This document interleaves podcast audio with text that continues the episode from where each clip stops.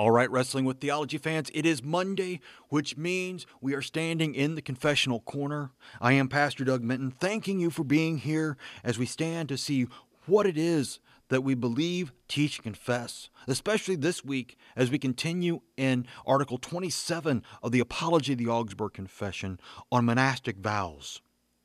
This week, continuing to remember that regardless of our intentions, regardless of how pious and wonderful they are, monastic vows do not and cannot save us. To look at that, we're going to look at paragraphs 21 through 50 of Article 27 of the Apology. So let's get started. Second, religious exercises, obedience, poverty, and celibacy, provided the latter is not impure, are adiaphora. Therefore, the saints can use them without impiety, just as Bernard, Francis, and other holy men used them. They used them to restrain the body so that they might have more freedom to teach and to perform other godly offices. Not that these works themselves are, by themselves, works that justify or merit eternal life. Finally, these exercises are of the type that Paul says bodily training is of some value. 1 Timothy 4 8. It is believable that in some places there are also currently good men engaged in the ministry of the word who use these exercises without wicked opinions. But to hold that these exercises are justifying services because they are counted just before God and through which they merit eternal life conflicts with the gospel about the righteousness of faith. This gospel teaches that for Christ's sake, righteousness and eternal life are granted to us. It conflicts also with Christ saying, In vain do they worship me, teaching as doctrines the commandments of men. Matthew 15 9. It conflicts also with this statement Whatever does not proceed from faith is sin. Romans 14 23. But how can the adversaries affirm that God approves these services as righteousness before Him when they have no testimony of God's Word? So far, the opening paragraphs of this week the great word adiaphora, neither commanded nor forgiven or forbidden. Religious exercises, obedience, poverty, celibacy, all of these vows that are taken on by the different monastic societies are all well and good, but you can do with or without them. You can do them without being impious. You can refrain from doing them without being impious. You yourself can take on a vow of poverty or a vow of celibacy or a vow of obedience. A few years ago, it was the idea of reinventing the rule of St. Benedict for evangelicals. You can do it if you would like, but do it because it is something you want to do for bodily training and for the enhancement of your faith not that you think you can earn salvation and the forgiveness of sins from it, that you can merit the righteousness before God, because that only happens for Christ's sake when you believe in his death and resurrection for you. Period. End of story. But we still have another 20 something paragraphs to go through to continue talking about this, because it is not that simple when you get into the philosophizing of the Middle Ages and the Roman Church. So we pick up in paragraph 24. See how impudent the adversaries are. Not only do they teach that these exercises are justifying services, but they add that these services are more perfect, that is, meriting more the forgiveness of sins and justification than do other kinds of life. Here, many false and deadly beliefs agree.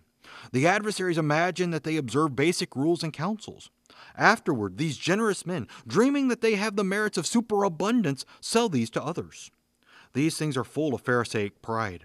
It is the height of ungodliness to hold that these merits satisfy the Ten Commandments in such a way that merits remain, while such basic rules as these accuse all the saints. You shall love the Lord your God with all your heart, Deuteronomy 6 5.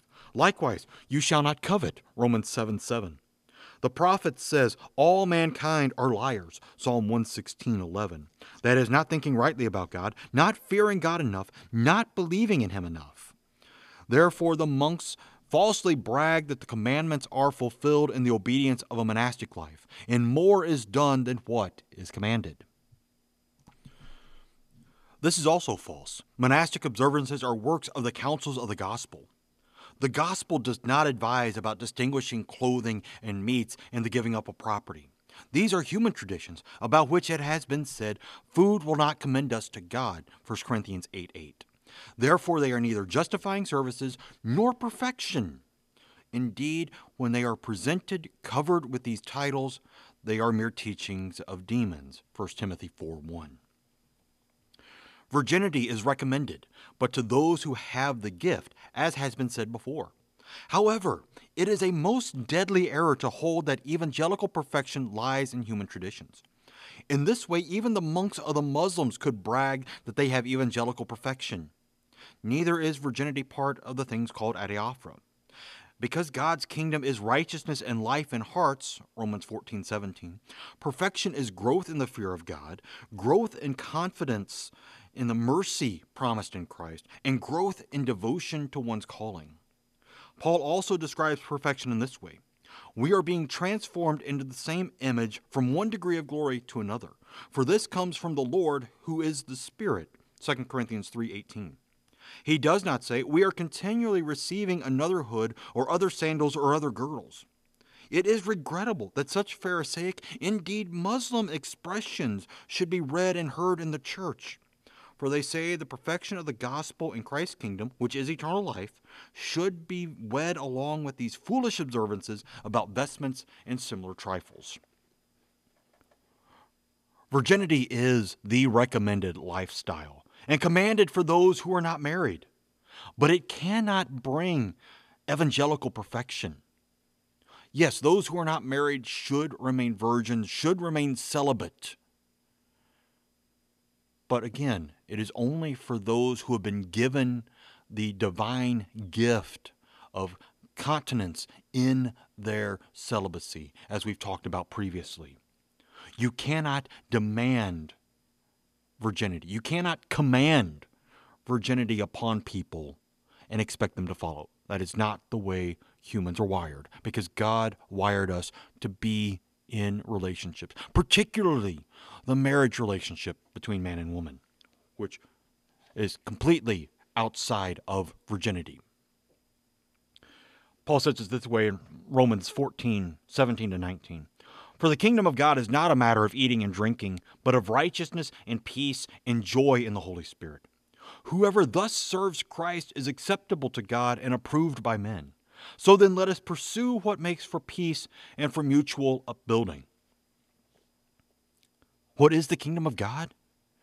It is righteousness and peace and joy in the Holy Spirit. Being approved by men and acceptable to God.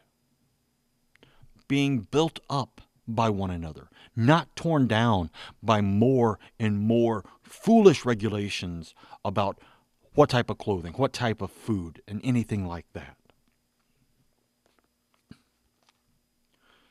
We continue on with paragraph 28. Now, here are Areopagites, excellent teachers, on what an unworthy declaration they have recorded in the Confutation. They say, it has been clearly declared in the Holy Scriptures that the monastic life merits eternal life if maintained by a due observance, which by the grace of God any monk can contain. And indeed, Christ has promised this much more abundant to those who have left home or brothers and so on. Matthew 19 29. These are the words of the adversaries, in which it is first said most rudely that the Holy Scriptures say that a monastic life merits eternal life. Where do the scriptures speak of a monastic life? The adversaries plead their case this way, so men of no account quote the scriptures. Although no one is ignorant that the monastic life is a recent creation, yet they quote the authority of Scripture and say, too, that their decree has been clearly declared in the Scriptures. Besides, they dishonor Christ when they say that men merit eternal life by monasticism. Not even to his law has God assigned the honor that it should merit eternal life. As he clearly says in Ezekiel 20:25, I gave them statutes that were not good and rules by which they could not have life. First, it is certain that a monastic life does not merit the forgiveness of sins, but we receive this freely through faith, as has been said before.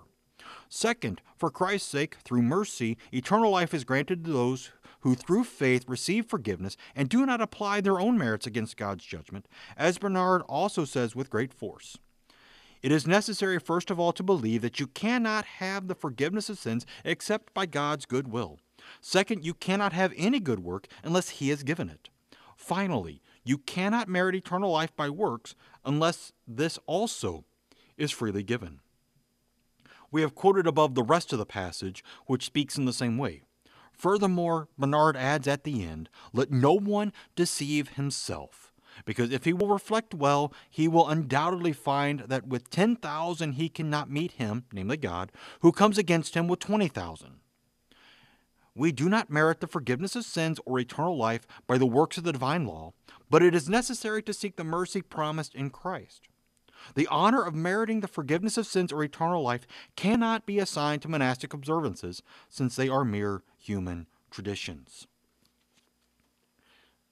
Meriting salvation through monasticism or any other works that we devise dishonors Christ. Basically, and thinking especially as we are heading up to Holy Week, that you are walking up with your monastic vows, with your good works that you are trying to show God that you deserve salvation and forgiveness. You are walking up to the cross with Jesus on it and slapping him across the face. That is what you are doing by saying that what you do merits salvation.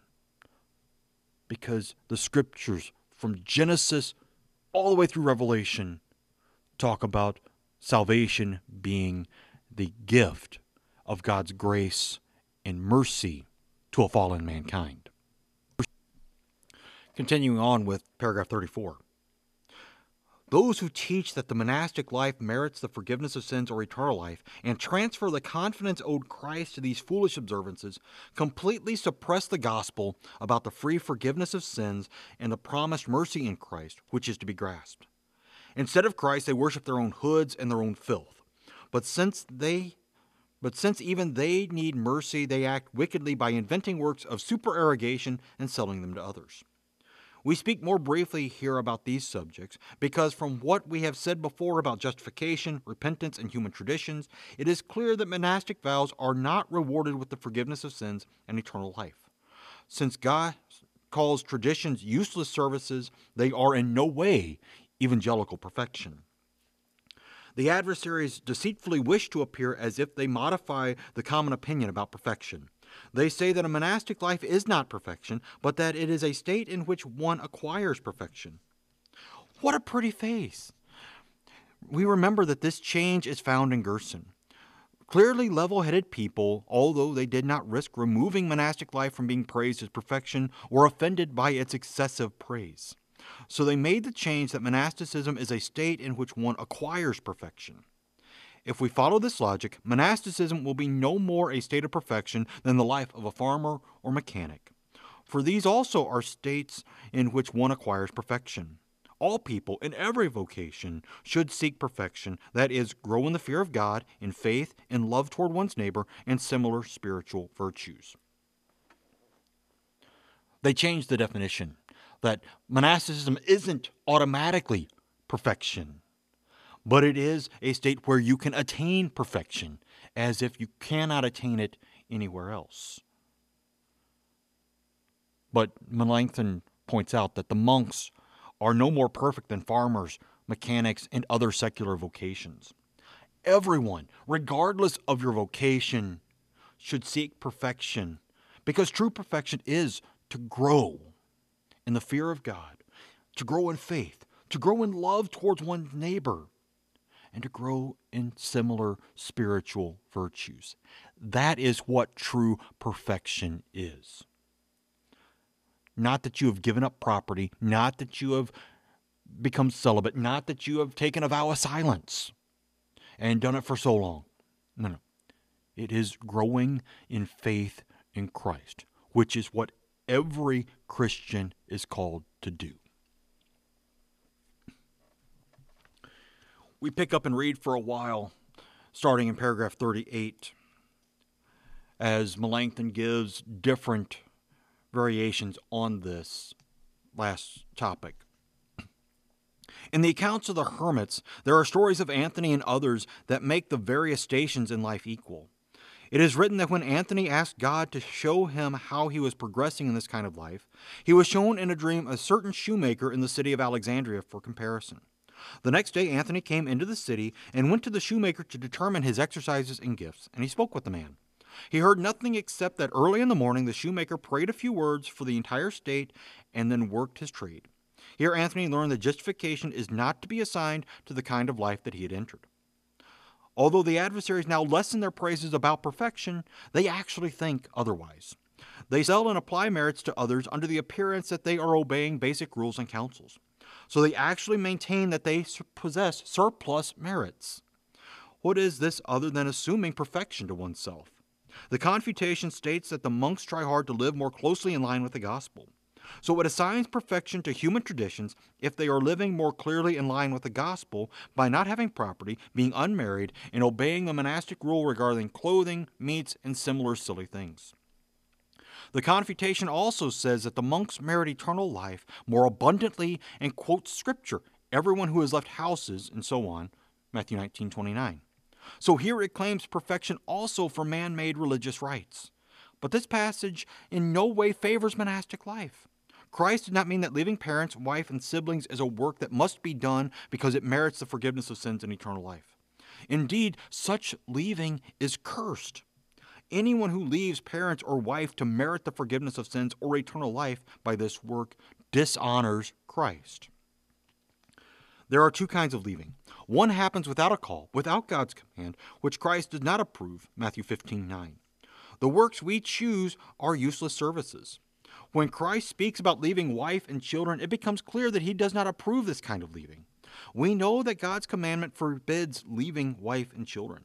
God's command to leave is different, that is, when power or tyranny pushes us either to leave or to deny the gospel. Here we are commanded to bear injury and should rather allow not only wealth, wife, and children, but life to be taken from us. Christ approves of this kind of leaving, and so he adds, for the gospel's sake. Mark 10 29. He does so to illustrate that he is speaking not of those who injure wife and children, but who bear injury because of the confession of the gospel. For the gospel's sake, we should leave even our own body. Here it would be ridiculous to hold that it would serve God to kill oneself and to leave the body without God's command so too it is ridiculous to hold that it is a service to God without his command to leave possessions, friends, wife, and children. Clearly, they twist Christ's word into a monastic life. Unless perhaps the declaration that they receive a hundredfold in this life is in place here. Many become monks not because of the gospel, but because of extravagant living and laziness. They find the most plentiful riches instead of slender inheritances.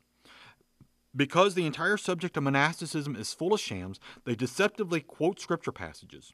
So they sin doubly. They trick people, and that too under the appearance of the divine name. They also quote another passage about perfection. If you would be perfect, go, sell what you possess and give to the poor, and you will have treasure in heaven, and come, follow me. Matthew 19, 21. This passage has stirred up many who have imagined that casting away possessions and the control of property is perfection.